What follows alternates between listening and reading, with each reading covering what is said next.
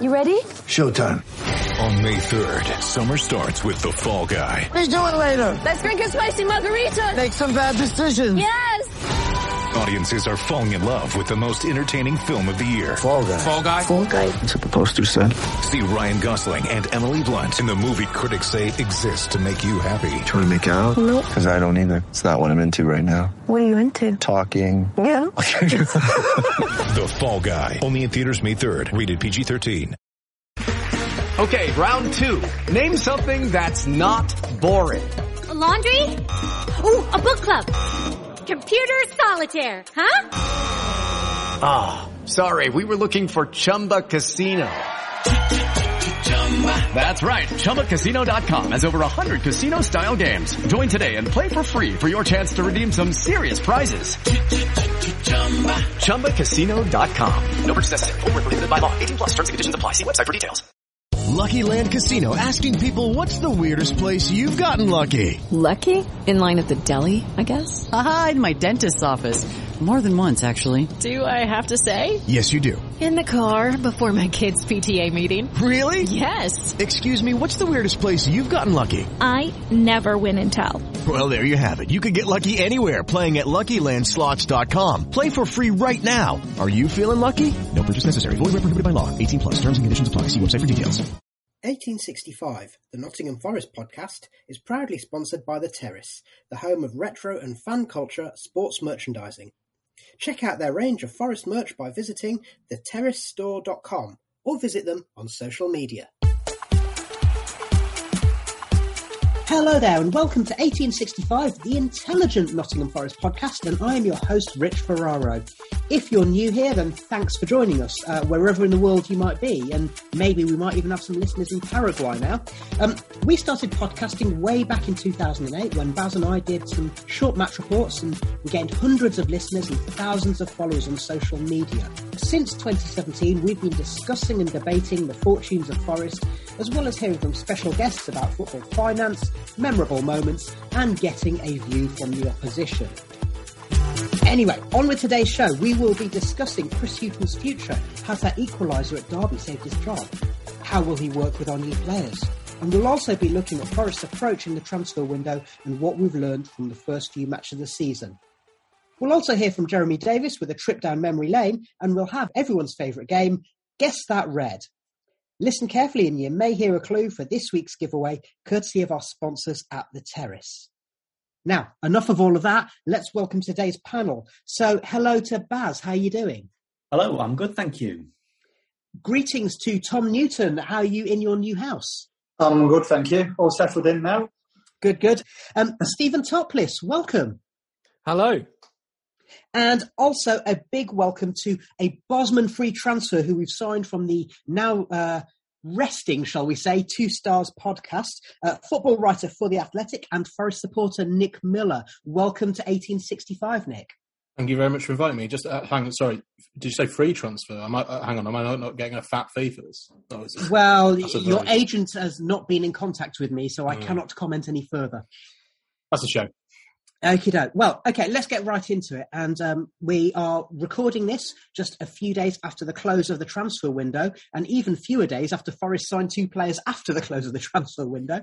Um, so we had 18 players who've left. We've had 10 players who've come in. Um, now, Nick, I'm going to start with you. 10 players coming in. Isn't that just the same as what Forest have done in last year's summer transfer window? Yeah, it was it, as the kind of transfer window ticked down towards the end, and it looked like Forest weren't going to sign many players at all. You could at least comfort yourself in the knowledge that well, at least they're not going to do something mad like sign double figures of players again. That you know, we saw we all saw what happened last season. That went really badly, and then you know we get to the end the, the end of the transfer window, and as you say, beyond, and uh, it ticks up to ten again. And Christ, I mean, it, obviously we, we've seen a few of these players. We know James Garner very well. I'm sure we'll get onto this, but it, it's it's the sort of unknown that is um, a little bit concerning, maybe, as well as the the volume. But yes, it is. It is slightly difficult to think that lessons have been learned and um, you know things have changed when they sort of do exactly the same as they did last year. Stephen, did we need 10 new players, bearing in mind the amount of players who've left? Well, I think we needed players in certain positions, definitely. We've added uh, midfielders, we've added fullbacks, probably one or two many fullbacks now. We seem to have gone from having a multitude of left backs to having one, and then suddenly deciding to stockpile right backs as a response to that. But uh, Joe will go into the players in, in detail later. Um, on the face of it, yeah, we probably don't need ten signings. It does sound like a lot, and when you when you look at some of the players, you wonder who has had the input in signing those. Have some of these been through the Greek regime? Have they recommended players as has been done in the past?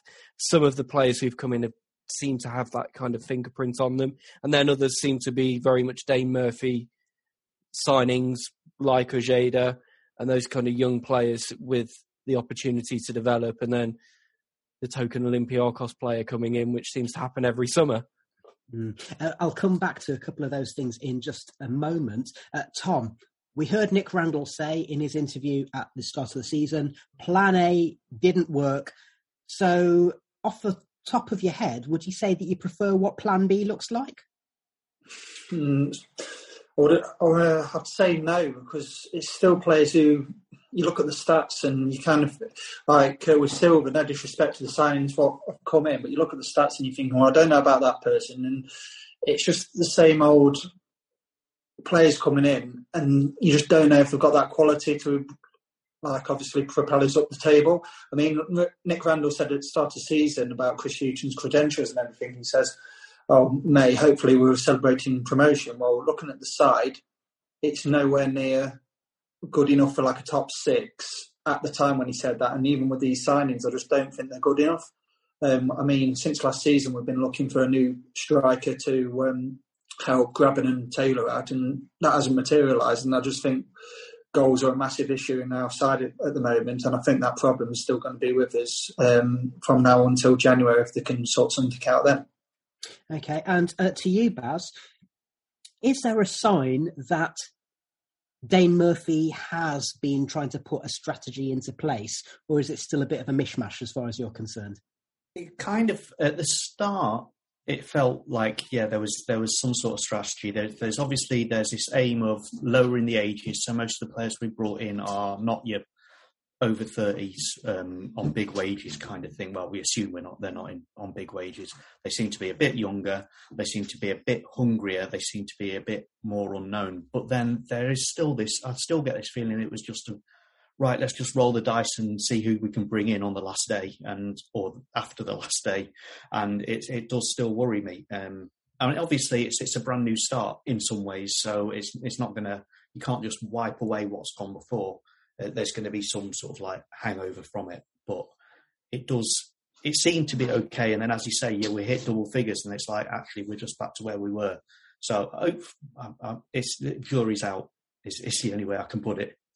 Okay. Uh, Nick, one of your colleagues at The Athletic, I think Philip Buckingham, uh, wrote an article talking about the net spend in the championship and how it's way, way lower. I think it's been 140 million at least for each of the last four or five years in the summer transfer window and this year it's 40 million pounds of which Fulham have spent 20 so is Forest's transfer business sensible from a financial point of view bearing in mind that we are signing younger players and it does seem to have been aimed at bringing in players on lower wages than your Harry Arters and your you know the the other sorts of bomb squad signings I suppose yeah, I mean that's the way you can you spin the the whole sort of transfer window as a positive, really. Because I mean, there are t- ten signings, uh, you know, a couple of them for fees, but you would imagine not not particularly big fees. You'd also imagine not on not particularly big wages either, and then five loans, which are obviously sort of short term commitments. So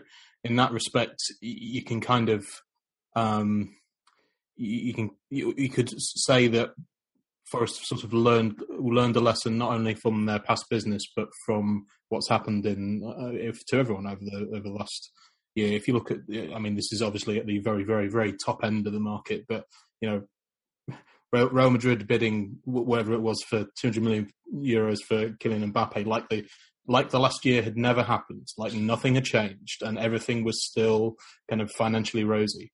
So eh, from that from that perspective, um, you know, and then keeping Worrall and uh, and Mighten and, and Brennan Johnson, you could certainly those are the sort of ways that you could certainly spin the, this transfer window as being a success for Forest, even if you, as, as I am, I'm unsure about some of the players that have have joined.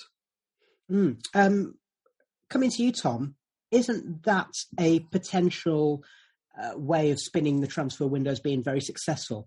Brennan Johnson and Joe Worrall are still Forest players, and in his post-match interview after Derby, Joe Worrall didn't sound that that con- convinced rather about where he'd be playing his football in two weeks' time. So those are good things, aren't they? Um, they are, um, but with what we needed in the squad and adding quality, and if the Greeks do want promotion in the next couple of years, let's say, um, uh, personally, I would have sold one of them, and I would have sold Brennan Johnson. Um, reason being is that you can say you get ten million pounds for him, we can reinvest in the squad and get a striker of a, some sort of quality. Because um, I think that's where our problems um, lie. And I think Nick Randall said right at the start of the regime that sometimes we might have to um, like um, sell somebody just to readdress the squad, and I would have gone down that route. But it hasn't happened. So on the flip side, it's a good thing, but long term, it's going to be sooner. Well, in the next year or so, one of them will be going anyway, and I would have sold them now and then reinvest that money into the squad to um, to get us higher up the table. But obviously, my, that's just my opinion, and obviously, everybody's not, well, some people are not going to have the same uh, opinion as me on that front. Um, I would say that I'm one of the people that probably disagrees with you ever so slightly. Um, firstly, because I don't know what good strikers have been available this summer. Uh, are there any off the top of your head that you would have been interested in, uh, Tom?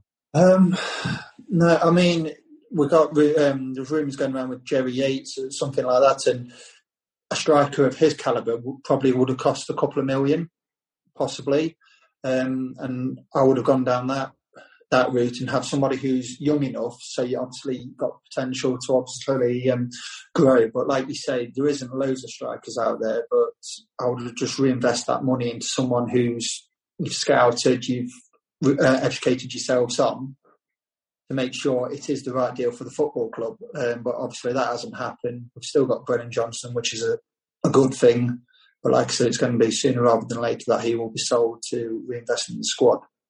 As I, I, I kind of disagree with it, with you there, Tom. Um, I think our big problem is the jury's still out on whether Grabban's passed it and whether Taylor can cut it at this level. That's true. But um, our big problem has been creating chances, and I was looking for basically uh, some, some something stronger in midfield. So having Garner obviously helps a lot because that gives us the ability to transition from defence to attack. But someone who can create the chances, because I think if, even though Grabban is quite old now, uh, I think if you can lay the ball onto him, he's going to score. He's, he's he is a twenty goal a season striker, so it's just. But he's at the moment he's having to come deep and go wide and all that stuff. Um, and as Taylor's not even getting a, a look in, so I would have said I, would, I, don't know if um, Ojeda is it that and, and, and Silva, whether they can cut it or not, I don't know anything about them. But if they can do that, then that's brilliant. But that's definitely where, where I thought we needed to strengthen the most is is that um, some basically a number ten, so we can have Johnson can can still grow into the role. Because at the moment we're depending on him to create chances. Okay, I'll I'll come to Stephen in a moment, but Nick, you wanted to jump in there. Yeah, I mean, I, I don't I don't want to kind of come across as a um, apologist for the club. But the other thing to say about you know it, it is all very well saying, well, we'll sell um, X player, would be it Worrall, be it Johnson, or whoever. But as far as I'm aware, because the this sort of strange middle middle tier of the transfer window just sort of didn't exist this summer. Yeah, people at the top spending a lot of money, and then people uh, lower down spending very small amounts of money. I just don't think there was a sort of suitable offer there for someone like um, you know, Brennan Johnson, uh, Brentford were obviously interested, but I don't think they got in, in, terms of sort of concrete offers. I don't think they got much further than about six, seven million pounds, which you know, is a is a good fee for some for a player who's um, you know only played in League One really so far in, in his career. But if if he is as good as we we think he is, he plays with us for for another year, and then we, you know, when if the transfer window is a little bit more kind of uh, buoyant or normal again next summer, then you, you potentially will get that kind of eight figure fee for someone like him.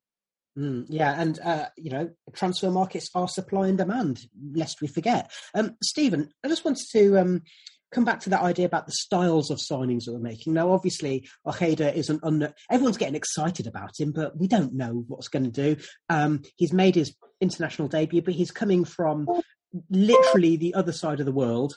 He doesn't speak much, if any, English as yet. Uh, we know that sometimes it can take players time to acclimatise. He's also playing international football, and um, I heard somewhere that apparently the countries he, he's going to are on the red list. So it's going to be at least a few weeks before we see Ojeda, and it's going to take a while before he can acclimatise to, to life in Nottingham. I just want to talk to you about fullbacks, if I may. So I'm going to give you a couple of examples from last season. Uh, Cyrus Christie and Tyler Blackett, players who are established championship fullbacks in the mid part of their career. You could argue coming to the, you know, the peak of their careers in terms of age and so on. Uh, both probably on fairly hefty wages, and neither of them are here anymore. But what we do have is Jed Spence, who's 21 years old. We have Max Lowe, who I think is similar age. Um, and even Jordi Osei Tutu, who's coming from the Premier League is a young man. Now, those are loan signings, but if we compare them to Christian Blackett, which would you rather have? I would actually take the options that we've got now. Um, I think Osei Tutu and Spence are younger than Christie for a start, so there's that potential for more development. I don't know, particularly with the Spence deal, if there's an option for Forest to maybe sign him permanently when the loan deal is over because I, it, I'm a little bit surprised that Middlesbrough have let him go if he's as highly rated as we're led to believe with the likes of Southampton and Leicester. I'm just going to jump in there because apparently there's a quote from Neil Warnock saying in a few years he could be Premier League or he could be non-league. So make of that what you will.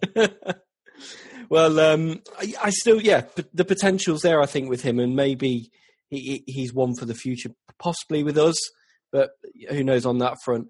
And on the left hand side, I, I, I, liked Blackett. I, I, thought he was a solid player, but um, I don't think he's got the attacking instincts that you need in the fullbacks nowadays, where you've got to be prepared to go into the opposition half and deliver crosses into the box and be a real part of the attack. I think I always see Blackett as, to me, he's more of a, a centre half who can sort of play out on the left hand side. So I think in Max Lowe, who is an out and out left back, we've upgraded there, and he's coming to us with a point to prove, having moved to Sheffield United, but it's not quite worked out for him, and he's now at Forest with an opportunity to to get his career back on track. So I would argue that our options gives a bit more potential with the, with the age and also the styles of play that they offer. Osei Tutu, I, I really hope we can see him back in action soon because he, he's a real exciting talent from what we've seen of him at Cardiff and in Germany as well.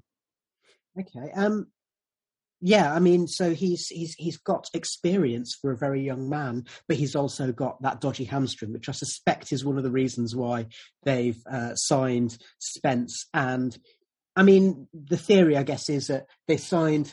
They wanted to sign Spence. It took a while to get over the line, so they thought, well, Mohamed Drager is available, so let's get him. Now, Baz, coming back to you, there was uh, another thing that I read, which was saying that although it looks on the surface as though Drager is one of those He's at Olympiacos, sister club. Let's get him. There's also been a suggestion, I think, from Paul Taylor, um, that there was some data work done on him, and this could be an example of of that data-driven approach. Also, some some suggestion that uh, Xande Silva was another one of the data-driven approach uh, type players, and potentially, although we don't know, uh, Rodrigo Ely.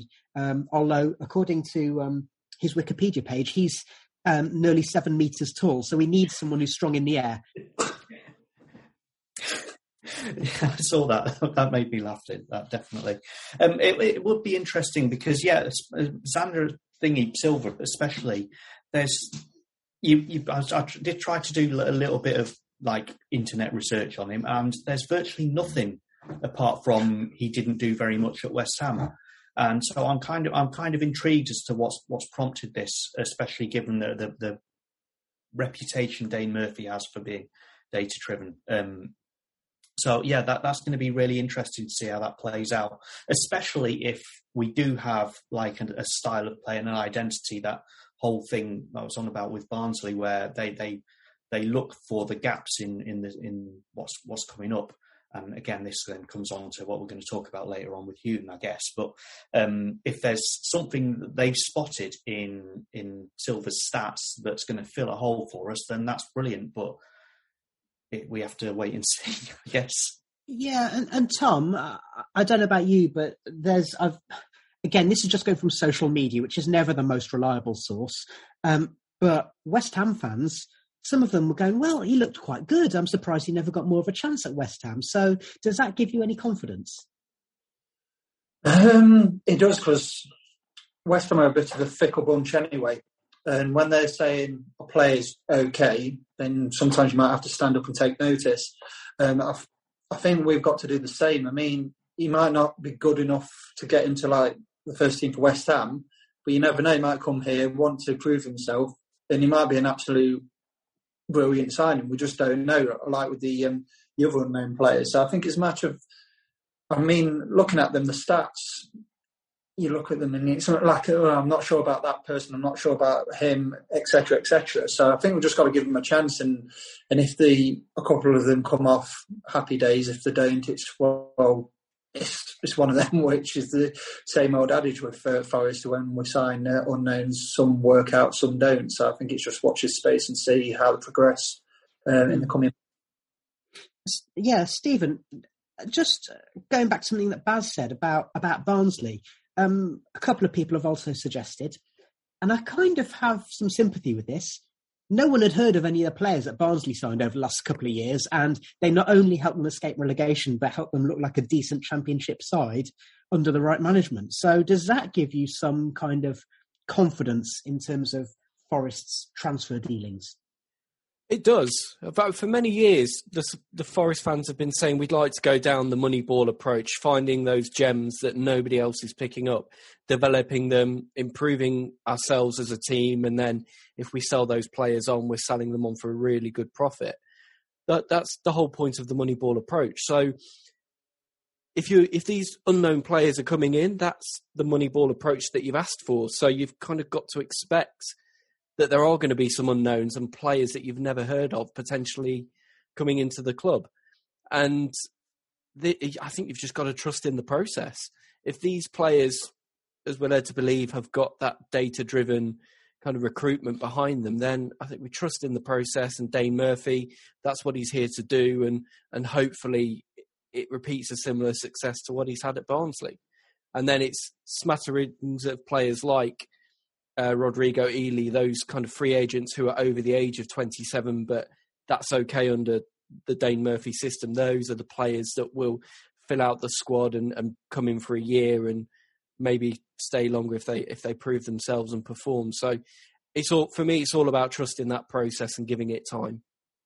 And Nick, that's a better approach, surely, than signing Harry Arter and Carl Jenkins. And basically, every kind of lower Premier League player that you've ever heard of who's probably on 40 grand a week, who's going to end up doing, frankly, sod all.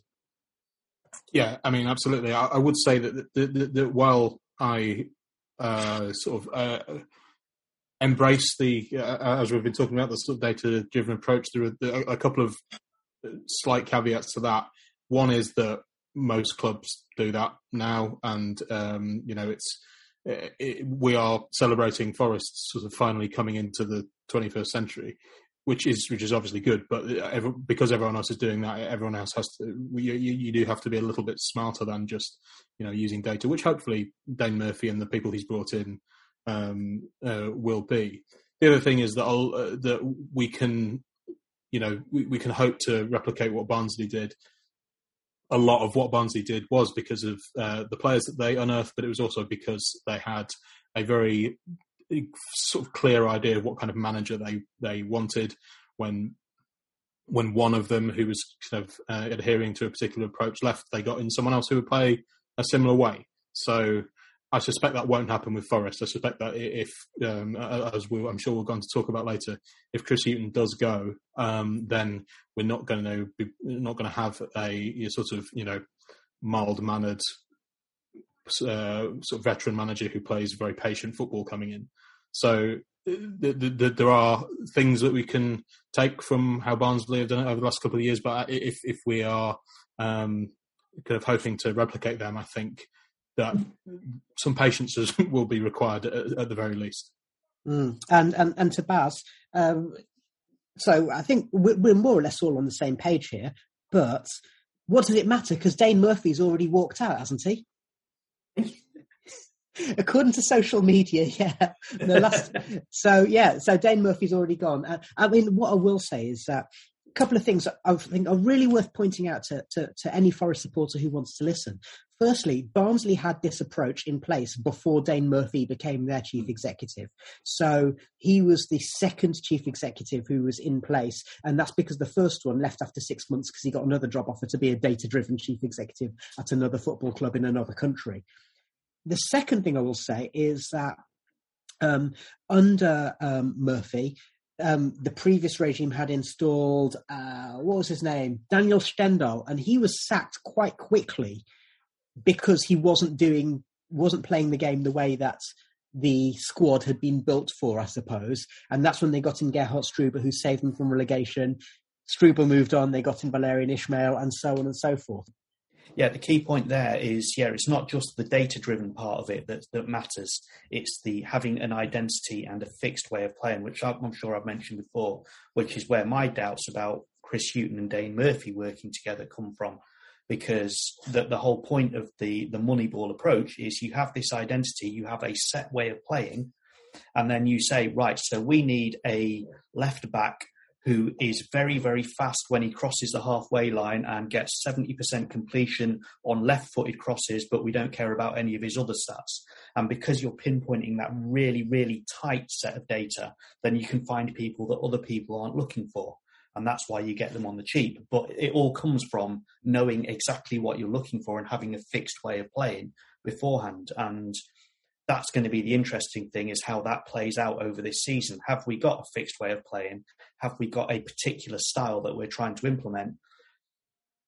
And if if we do, if if Dane Murphy, if the club hierarchy have got this style, this identity in mind, is that the same as what Chris Hughton's been playing for the last year? Okay, Tom, I'm going to come to you with a conspiracy theory. Forest have now got five or six centre halves. They've signed Max Lowe, um, and they've signed Jed Spence, and they've got Osei Tutu, and they've got players like Finn back in reserve, who are probably more suited to go forward than they are to defending. Is that a sign that we are going to see a change in formation and tactics? And if so, isn't that different to the way that Chris Hughton usually does things? Discuss. It is my. I mean, I've I've got no sources. I'm not in the know or anything, but it looks to it looks to me that um, it might be completely off the, um, the mark. But how Forest looked like may set up three five two is what a certain manager at Sheffield United was playing in the last couple of years. Um, and looking at the players we've got now and how Chris Hughton plays, it's in my eyes, it's a bit chalk and cheese. So I think that second half performance, which we're going to get onto later um, against Derby, is probably save Chris Hughton for the time being. But I think if we start not winning many games for the next two or three games, I think there's a distinct possibility that um, Forest will twist and go for a manager. It may be Chris Wilder, it may be somebody who we don't know. But um, I just think the writing's on the wall for Chris Hughton, personally. Ouch. Okay, uh, so Nick, um, a Sheffield United manager, so Paul Heckingbottom coming to the City Ground soon, yeah? yeah, absolutely. Or it could be Neil Warnock, who knows? Um, ah. In a way, he did, he did, really very nearly get the job uh, uh, at some point. I can't remember who it was that got it eventually, but some some point under Fawaz, Warnock was certainly interviewed. Um, but yeah, I mean, t- to be honest, I, I was sort of when I was um, when you invited me on to to do this podcast, I, I assumed we would be talking about um, not being there and probably Chris Wilder um, being the manager. He, I know he was he was at the Blackburn game, I think, which doesn't necessarily mean anything because out of work managers go to games all the time to just kind of keep their eye in and get be seen and all that kind of thing. But I do know that Forest have at least um, there has been some contact with Wilder, which again happens reasonably frequently. It may may not actually result in uh, Wilder being appointed. Um, one of the sticking points with Wilder at uh, Sheffield United was that um, he, um, he, he wanted a little bit more of a say in uh, transfers and so on, um, and you know that didn't go didn't go particularly well in his uh, sort of at least when Sheffield United were in the Premier League. Um, so I would be slightly cautious about that, and that might be a reason for them not going for him, and why it might, you know, not have uh, have, have, happened yet. Um, I was speaking to someone the other day who says that he, he is sort of he he has I, I, don't know whether the phrase is learned from that, but he is sort of slightly more um, amenable to you know working with a sporting director, the, the model that Forest have at the moment. So it's it's perfectly possible that he won't be quite as um, um, quite as sort of dogmatic as he was about that situation at, at Sheffield United. But yeah, I mean, uh, as I said, I'm relatively surprised that Chris Wilder isn't already Forest manager.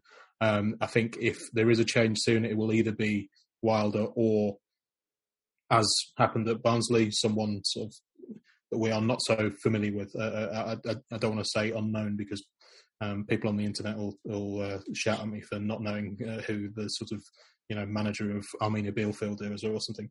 Um, so yeah, that's uh, as I said, relatively surprised that we're not already talking about uh, Wilder as Forest manager. Okay, well, we, we, we possibly will talk about that a little bit more in part two. Um, I will just point out, Stephen, you did mention in our group chat that uh, you're awaiting the corner flag tweet, aren't you? when you see that corner flag, you know something's happened. And if it's on a Sunday afternoon, it's most probably a managerial change. Oh God, we're recording this at Sunday tea time. Everything could be different by the time this goes out. okay, um, right. We're going to take a, a, short break, uh, but don't worry, listener, you're not going to be left in the lurch because we're going to go over to Jeremy. I'm Mark Dennison, and you're listening to 1865, the Nottingham Forest podcast. The 1865 Forest Rambles by Jeremy Davis. As you may have heard, Cristiano Ronaldo has rejoined Manchester United it's often said that you should never go back, and his old mucker Gareth Bale's underwhelming return to Spurs last season suggests that this is as true for ageing superstars as for the rest of us. Aber, take note. Of course, there are exceptions to every rule, but at Forest, true to the principles laid down by Brian Clough, we like to play very much by the rules, and our extensive roster of former heroes who have found their way back to the club have mostly proved only that exceptions don't come along very often. Forest's own Ronaldo, in all but physique, was of course John Robertson, who may never have modelled Armani underpants, but was a two-footed genius and multiple European Cup winner who took penalties, even if he had less pace at his athletic peak than Ronaldo does at the age of 36. Robertson left under a cloud, of course, and I'm not talking about tobacco smoke. His return to the club after his disastrous spell at Derby was a textbook example of the rule of not going back playing just 12 times in the season leading up to the 1986 World Cup, where another Forest two timer, Steve Hodge, would secure another memorable title to go with the league championship he won at Leeds by securing for his autobiography the name The Man with Maradona's Shirt. Hodge's Forest return was much happier as he picked up a collection of cups in the late 80s flowering of the team Cloughie rebuilt, until Roy Keane came along to take his spot and he left for Leeds after losing in the FA Cup final to collect that league title as the fifth Beatle in the famous midfield of Strachan, Speed, McAllister, and Batty. Of course, the cup final was settled by an own goal from Des Walker, who found his own way back to Forest. The fact that he scored a near identical own goal in a rather less glamorous knockout competition, no matter what Sky would have you believe about the championship playoffs, just underlines the long arm of the law of diminishing football in returns. There are plenty more examples. Neil Webb, Nigel Clough, Michael Dawson. But asked to nominate their pick for the most disastrous homecoming, one fellow pod member picked out David Prutton, who saw Dez's playoff calamity and raised it, getting sent off in that traumatic playoff with Yeovil. Of course, as Ronaldo would no doubt agree, if anyone is qualified to be exceptional, it's probably him. But even the greatest of talents could struggle to rekindle the old magic, as the Met response to ABBA's comeback album would seem to confirm. As for Forest, well, with the manager's future in doubt and rumours of a replacement waiting in the wings, there's more than a hint of, Mamma mia, here we go again.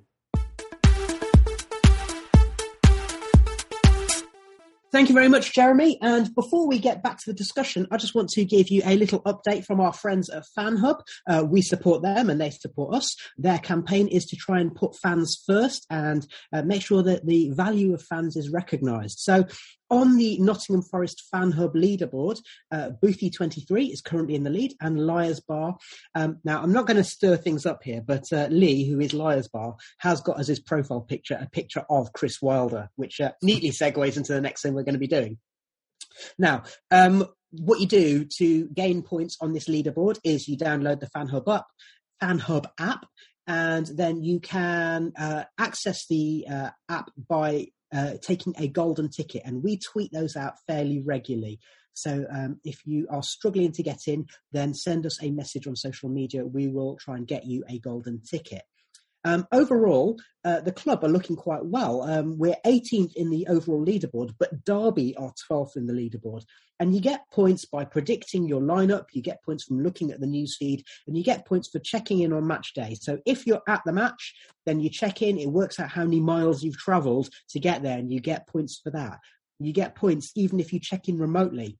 And what they do is you can get fan shares as well for doing that. So you're actually buying into a piece of the Fan Hub app. Now, let's move on. We were just having a little think before the match and just thinking, hmm, Forest fans. Who are our favourite famous Forest fans? Um, and I was trying to think about people who we could consider. Uh, I mean, I know that uh, the the famous soul singer Edwin Starr lived in Bramcote, but I don't think he was ever seen at the City Ground. So I'm just going to go around and just ask who's your favourite famous Forest fan? Uh, my starter for 10 here is, is James Dean Bradfield of the Manic Street Preachers. Despite being from near Cardiff, he held a season ticket for many years. Nick, what about you?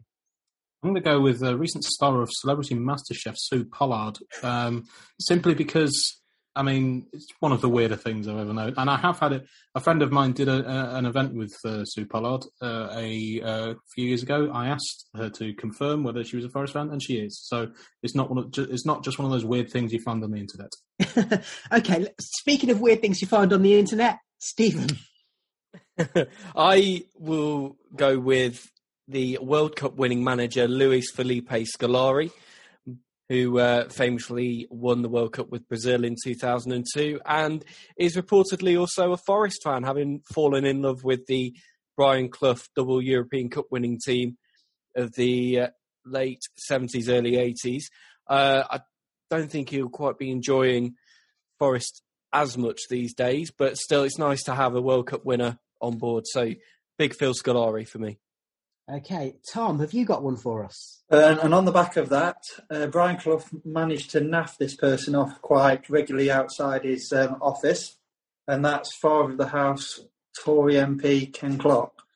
Yep, yep. Who, uh, you know, obviously Rushcliffe MP, and therefore it's his constituency team. Um, and then Baz, you've got one which you mentioned in the group chat the other day, and it's blown my mind. Give me, give, give this to us. Uh, so this one, um, unfortunately, uh, well, it's, it's, he recently died. It's uh, Lee Scratch Perry, the reggae pioneer. And the reason I know this is I've been thinking about this really hard. Why do I know this? And what happened was I got given a mixtape by someone I went to school with, a lad called Neil. He gave me this tape which had a load of Lee Perry songs, and on two of them, you can just hear him saying Nottingham Forest. He's like one of them. He runs through a load of place names and then he ends up with and Nottingham Forest. And I, so I played it back to Neil. We used to go to this house down near Hyson Green, and it was one of those places where people walk in and walk out, and like you never know who who you're going to meet there. And I, I, played him Neil the tape while we were there, and one of the other lads in the room turned to me and said, "Yeah, that's because his family lived down the road from me." And he quite often comes to Nottingham, and when he comes to Nottingham, he always goes to the City Ground. So my my famous fan, and if he was on Fan Hub, he'd win because he'd be coming all the way from Jamaica. So there you go, the Lee Scratch Perry. Wow, and I, I, I don't really know where we can go from this. So I'm going to I'm going to neatly go back to what we were talking about a second ago, and and let's segue onto Chris Wilder because that is the topic of conversation. Um, before we come on to that, um, did what saved Chris Hughton's job for the time being, Stephen? Was it the second half performance against Derby, where the team actually showed a little bit of fight for the first time, well, possibly all season? was it the goal by Brennan Johnson, which was the first thing Forest fans have really had to cheer since the goal set up by Brennan Johnson against Coventry? Or was it the captaincy of Joe Worrall? I think second half performance, there's something about the Derby game and, and the way that we came back in that, that in that performance, just the uh, the emotion and relief, I think, kept Hughton in the job for a bit longer. Because at half time, I thought he was gone the the way that first 45 went, there's no coming back for him now. Unless we turn this around in the second half and possibly even go on and win it, I, I thought he was gone. But the, the improvement in that second half, I think, was enough to keep him in the job for a little bit longer. Tom, was it the result or the performance? Um, a bit of both, um, to be honest. Uh, I think after the first half performance, I think it couldn't have got much worse. But um, then obviously we got the goal and um, we didn't lose a derby game, which uh, up until um, the hour mark, uh, Derby looked like we were going to get a second goal because I think it was Stretton who um, had that chance in the second half, and I think that would have been curtains. But um, I said this, I think it was after the um, the game against Blackburn when I think he took uh, Alex Mighten off. And uh, the corner, I was sitting up at Bridgford in the corner, which you, used to be called Capital One Corner um, the fans there were singing, uh, "You don't know what you're doing," and I thought at that point, not many managers come back from that, and I'm quite surprised he's still in the job, um, to be honest. Um, and I think if we did lose the game against Derby last week, I think it would have been well and truly curtains for him.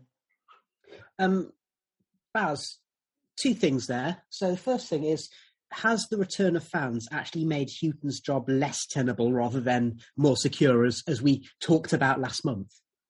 Well, I mean that that when he substituted uh, was at the Blackburn game when he substituted Alex Mighten. I, yeah. I I can remember definitely thinking this is the point where he's lost the fans. Up till that point, until that substitution, the fans were like were unhappy but with him, and then you could just hear it change around the ground. And and as I was walking out, I could not hear a single good word said about Chris Hughton.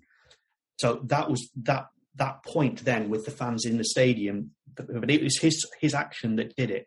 The other thing I'd say about the Derby game, and this is about Hughton's actions, is he didn't do a like for like substitution. He changed the shape in the second half, and that's what made the difference with our performance. And that's something he's not done for the last year. He, he very, very rarely changes the shape. He always goes like for like, and that's one of the things I think that fans find frustrating about him. Yeah, uh, well, you, and you preempted what my second question was going to be, which is it's very rare that we see a tactical shift from Chris Hughton, even when he's maybe introduced a second forward or whatever. It's tended to be with the same rigid approach to the match. So, Tom, you wanted to come back there?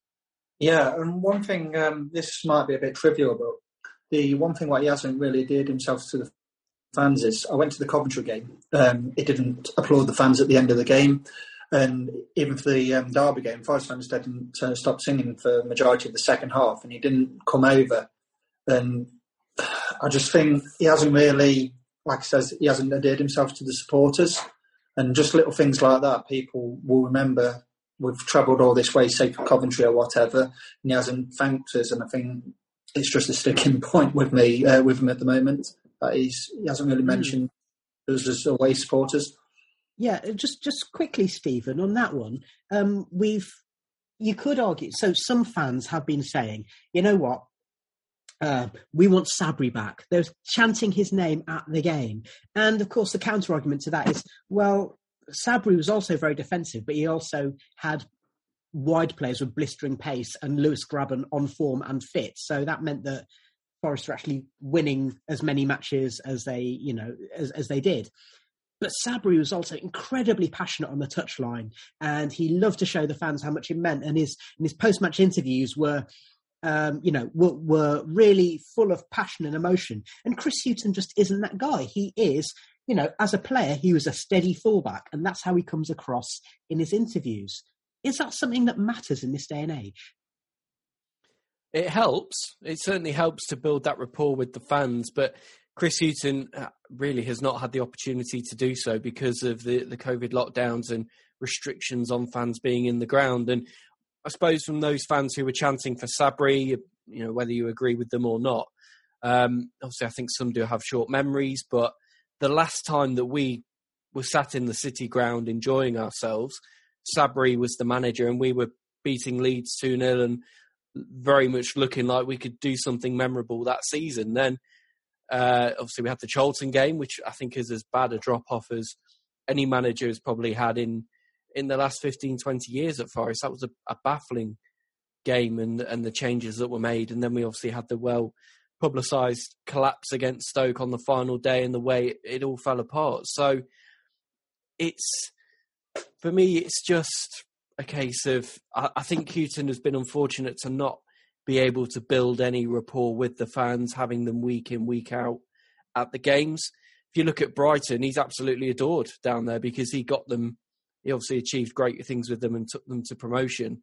Um, yes, he's not helped himself with the, some of the tactics and substitutions and the style of play at times, but yeah, I, I, think that separation that we've all had from football and that the fact we haven't enjoyed it as much watching from home and sometimes it's the results haven't been great.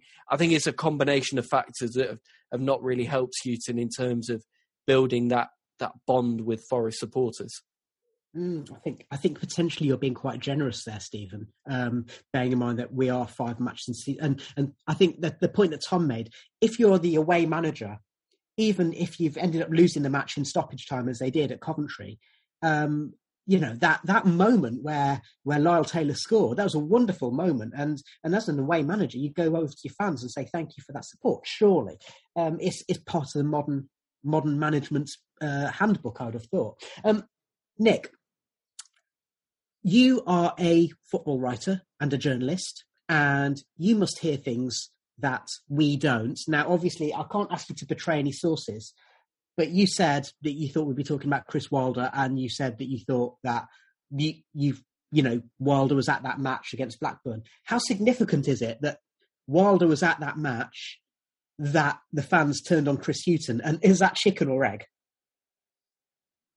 I mean, I, I, I, can't really see that the two things are necessarily connected. I mean, I, I would have thought that you know, very, uh, uh, not many uh, Forest fans would have known that um, that he was there, especially people in the Upper Bridgford, unless um, Wilder was really experiencing it with the fans and you know, got himself a ticket in there. Um, so I, I, don't know. The, the, the, the, two things are sort of necessarily connected, but and, and as I, I said before, um, Wilder being at the game doesn't necessarily mean a huge amount.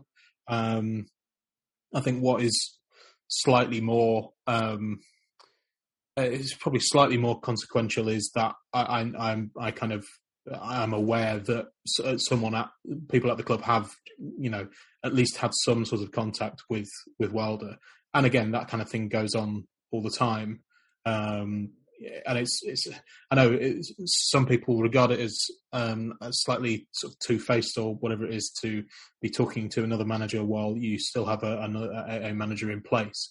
But to me, it's just incredibly sensible to always be aware of your options and to sound someone out because if you you know if you sack a manager then you need to have a decent idea of who the next guy is. It doesn't it doesn't you don't necessarily have to have someone absolutely lined up, although um, as we've kind of seen with Forest, that has generally been the case with, with this under these um, owners. Anyway, I can't mm. remember. I can't remember what the gap between um, uh, Lamouchi and Hughton I mean, Lamouchi going and Hughton being appointed was, but if we you know go back to O'Neill uh, leaving and Lamouchi coming in, it was uh, I don't think it was even an hour before, between the two announcements. So um, yeah, I, I, am not sure that the um, uh, the discontent in the in the support would have sort of directly influenced any kind of decisions to talk to other managers. I think I just think that's a sort of a sensible thing that that clubs do now. Mm. Uh, Tom, so if the criticism of Hughton is that he's too tactically rigid, uh, he's not necessarily making best use of his resources, and so on and so forth. Um, so Sabri Lamouchi, you could say he did make best use of his resources, but then there were other things like you know what happened in the transfer window, how much of that was him, and how much of that was the club. Now let's go to Chris Wilder. Chris Wilder, somebody who always likes to play three at the back. He did pioneer this style of overlapping centre halves, which is you know quite quite out there. But in the transfer market, as Nick said, the club and he fell out. Uh, Sheffield United and 24 million pound, I think it was for Rhian Brewster, hasn't really worked out, has it? Um, but also, he is he didn't have a plan B when it came to tactics and formations when Sheffield United were under the cosh last season, did he? So, is it just another thing that will go wrong if that happens? Um, yeah, possibly. I mean, sadly, he was accused of not having a plan B. Um, Chris uh, Hughton's the same, and it could be the same again. So we're not learning from our mistakes if that's the case. But um, I think with the um, hierarchy at Forest, I think it's just a matter of let's get into the Premier League any old how. Don't care how we play in a certain way. Let's create Wilder, and he's done it recently at Sheffield United. Then we'll look at, our options when we're in the Premier League. I think that's the tactic what they're going to go uh, with. But like I said, um, the, the, squad needs a lot more quality if we're going to be thinking about promotion in the next uh, year or so. Mm. And Baz, to come to you, everyone said, "Oh, Sabri, he didn't he didn't have a, a, backup plan. He he didn't have any answers when things went wrong." I mean, the more I think about it, the more I think that maybe that's a bit unfair because he did try different things like playing Tiago Silva in a deeper role. He tried three at the back. He, uh, you know, but ultimately he was still dependent on the fact he had a small squad and only Lewis Grabban as a centre forward. Um, but compared to Chris Hughton, Sabri looks like he had all, all kinds of different tricks in his bag, didn't he? Chris Hughton's just too rigid, isn't he? It's it's he's, he, he's very good at infuriating the fans with, with his rigidity. I think that there's there's a reason. I, I, I, can see his point. There's a reason for it. He set us up in a particular way. I'm I'm assuming um, what your Brighton friend said is what he does on the training ground is run through certain drills again and again and again. So if he set everyone up to play a particular way, then suddenly throwing it out the window in desperation for the last 20 minutes of a game doesn't fit very well with that. But would you not do that some of that preparatory work on the training ground then as That's well? what won Man United the Champions League. Mm. So exactly. Yeah. And I'm, I'm thinking, um, I, just while we were talking there, I was thinking back. So, who, which managers have we had that did have like a plan B? Because most of our managers have been relatively rigid. We have a, a we've had a style of play, maybe not Martin O'Neill, maybe not Joe Kinnear, but but the only one I can think of that really springs to mind with a plan B was Billy Davies, and um, that was shove Dele Adebola on and then just batter them. and we all love Dele Adebola. Tom, you wanted to come back there. Yeah, about Chris Hughton at Brighton. I mean, was it five years ago when he got them promoted? And if he's that rigid then and he's trying to implement what he did at Brighton at Forest, has the championship really changed in a certain way that he's been left behind tactically? That's the accusation, isn't it? That's the accusation. Now, Stephen, I'm just I'm, I'm just going to come to you very briefly here because one of the things that we hear about modern the modern wave of managers is that what they do is they work very meticulously with individual players. So every player knows what his job is, but Rick, our Brighton friend, said, you know, to be honest, it looks as though he le- leaves the forwards to do their thing and he focuses upon those drills. And if that is the case, then that's not compatible with being a modern manager in, in the championship, is it? No, because you need to be creating chances and you need to be playing in the final third of the pitch more. And that is one of my big criticisms of, of Hughton is that, uh, for example, how many touches has Lewis Grabban and Lyle Taylor had in the opposition penalty box? I, I, can't think of many, to be honest. We don't seem to get the ball into those areas enough. Um, and when we do, we're kind of hoping for just throwing it in there and hoping something comes off. The only time really against Derby that we got behind them was Alex Mighten, the ball coming across and the flick from Grabban, which nearly nearly was was a goal bar for a good save. So we need to see more of that. Whether Hughton is capable of doing that, I'm I'm not sure.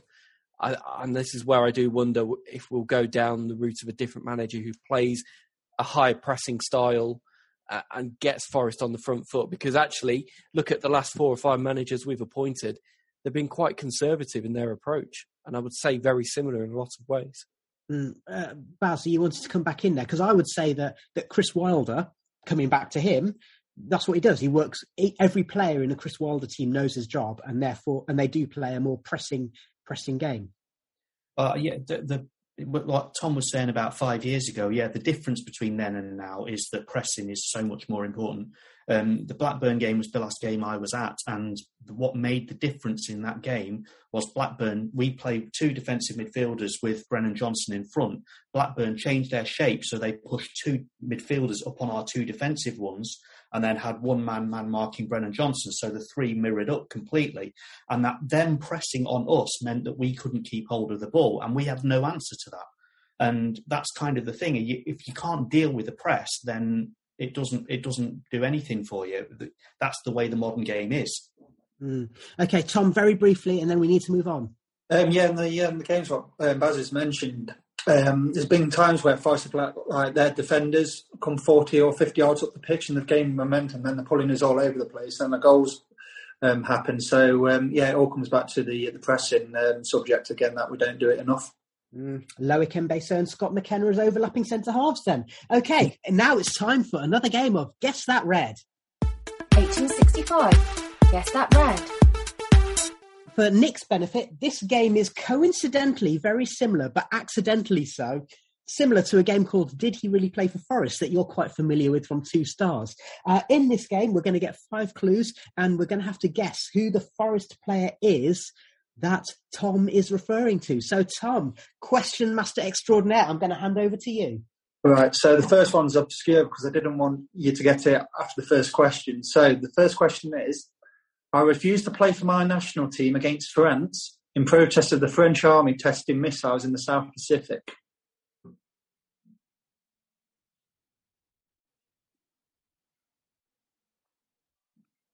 No, that's, that's, that's, ring, that's, ringing a bell. I remember. I think I remember the story, but I don't remember the uh, identity of the person, which is completely useless for this game. Rish. Claudio Yacob. No. right. Second question. I scored for my national team against England in 1992. Well, actually, no, 93 he scored. Uh, Nick, uh, Lars Bohinen? Yes, it was. Oh, there you go. Debut so, win. So Nick is the winner on his on his 1865 debut. Um, what were your other clues going to be there, Tom? Um, so the other three questions were: um, I scored direct from a corner against Norwich. That would have given it away, wouldn't it? Yeah, um, and the other one was I signed for Blackburn in '95 for seven hundred thousand pounds. Mm. Still hurts. Still hurts. Mm. and the last question, I was signed from Young Boys of Bern in Switzerland. Yeah, Lars Bohinen used to play with young boys. Yes, yes. Let's not quote that on any uh, in any court cases. Um, okay, right. let's just um, move on and let's go to a listener competition. Um, now, thank you to our sponsors, our friends at the Terrace. We have some Forest mugs and kit hangers to give away. Uh, to have a chance of winning, all you have to need to do is email us at forestramble at gmail.com by 8 pm on 10th of September. That's Friday coming. And we'll select three lucky winners. And the question is an easy one if you've been listening. Which recently deceased music legend was apparently a Forest supporter?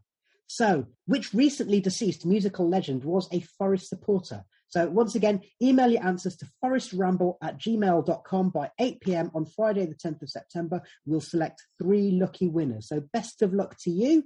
And all that remains is for me to say a big thank you to our guests today, to Tom Newton, to Baz, to Stephen Topless, and to Nick Miller.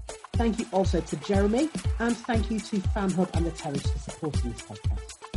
Now, to you, listener, thanks for joining us. If you like what you hear, please leave us a review with your podcast provider, especially if you're on Apple. It means a lot to us and it helps other people to find our content. We'll be back very soon with match reports after every Forest game, and do follow us on social media. All the links are available at 1865.football. And until then, thanks for listening.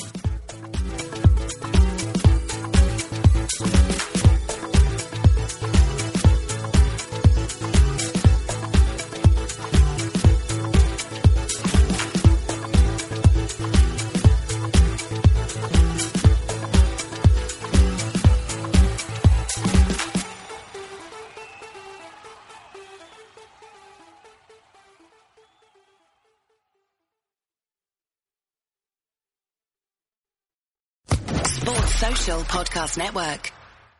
Hello, it is Ryan, and we could all use an extra bright spot in our day, couldn't we? Just to make up for things like sitting in traffic, doing the dishes, counting your steps, you know, all the mundane stuff. That is why I'm such a big fan of Chumba Casino. Chumba Casino has all your favorite social casino style games that you can play for free anytime, anywhere with daily bonuses. That should brighten your day a little. Actually, a lot. So sign up now at chumbacasino.com. That's chumbacasino.com. No purchase necessary. Group. Void were prohibited by law. See terms and conditions. 18 plus.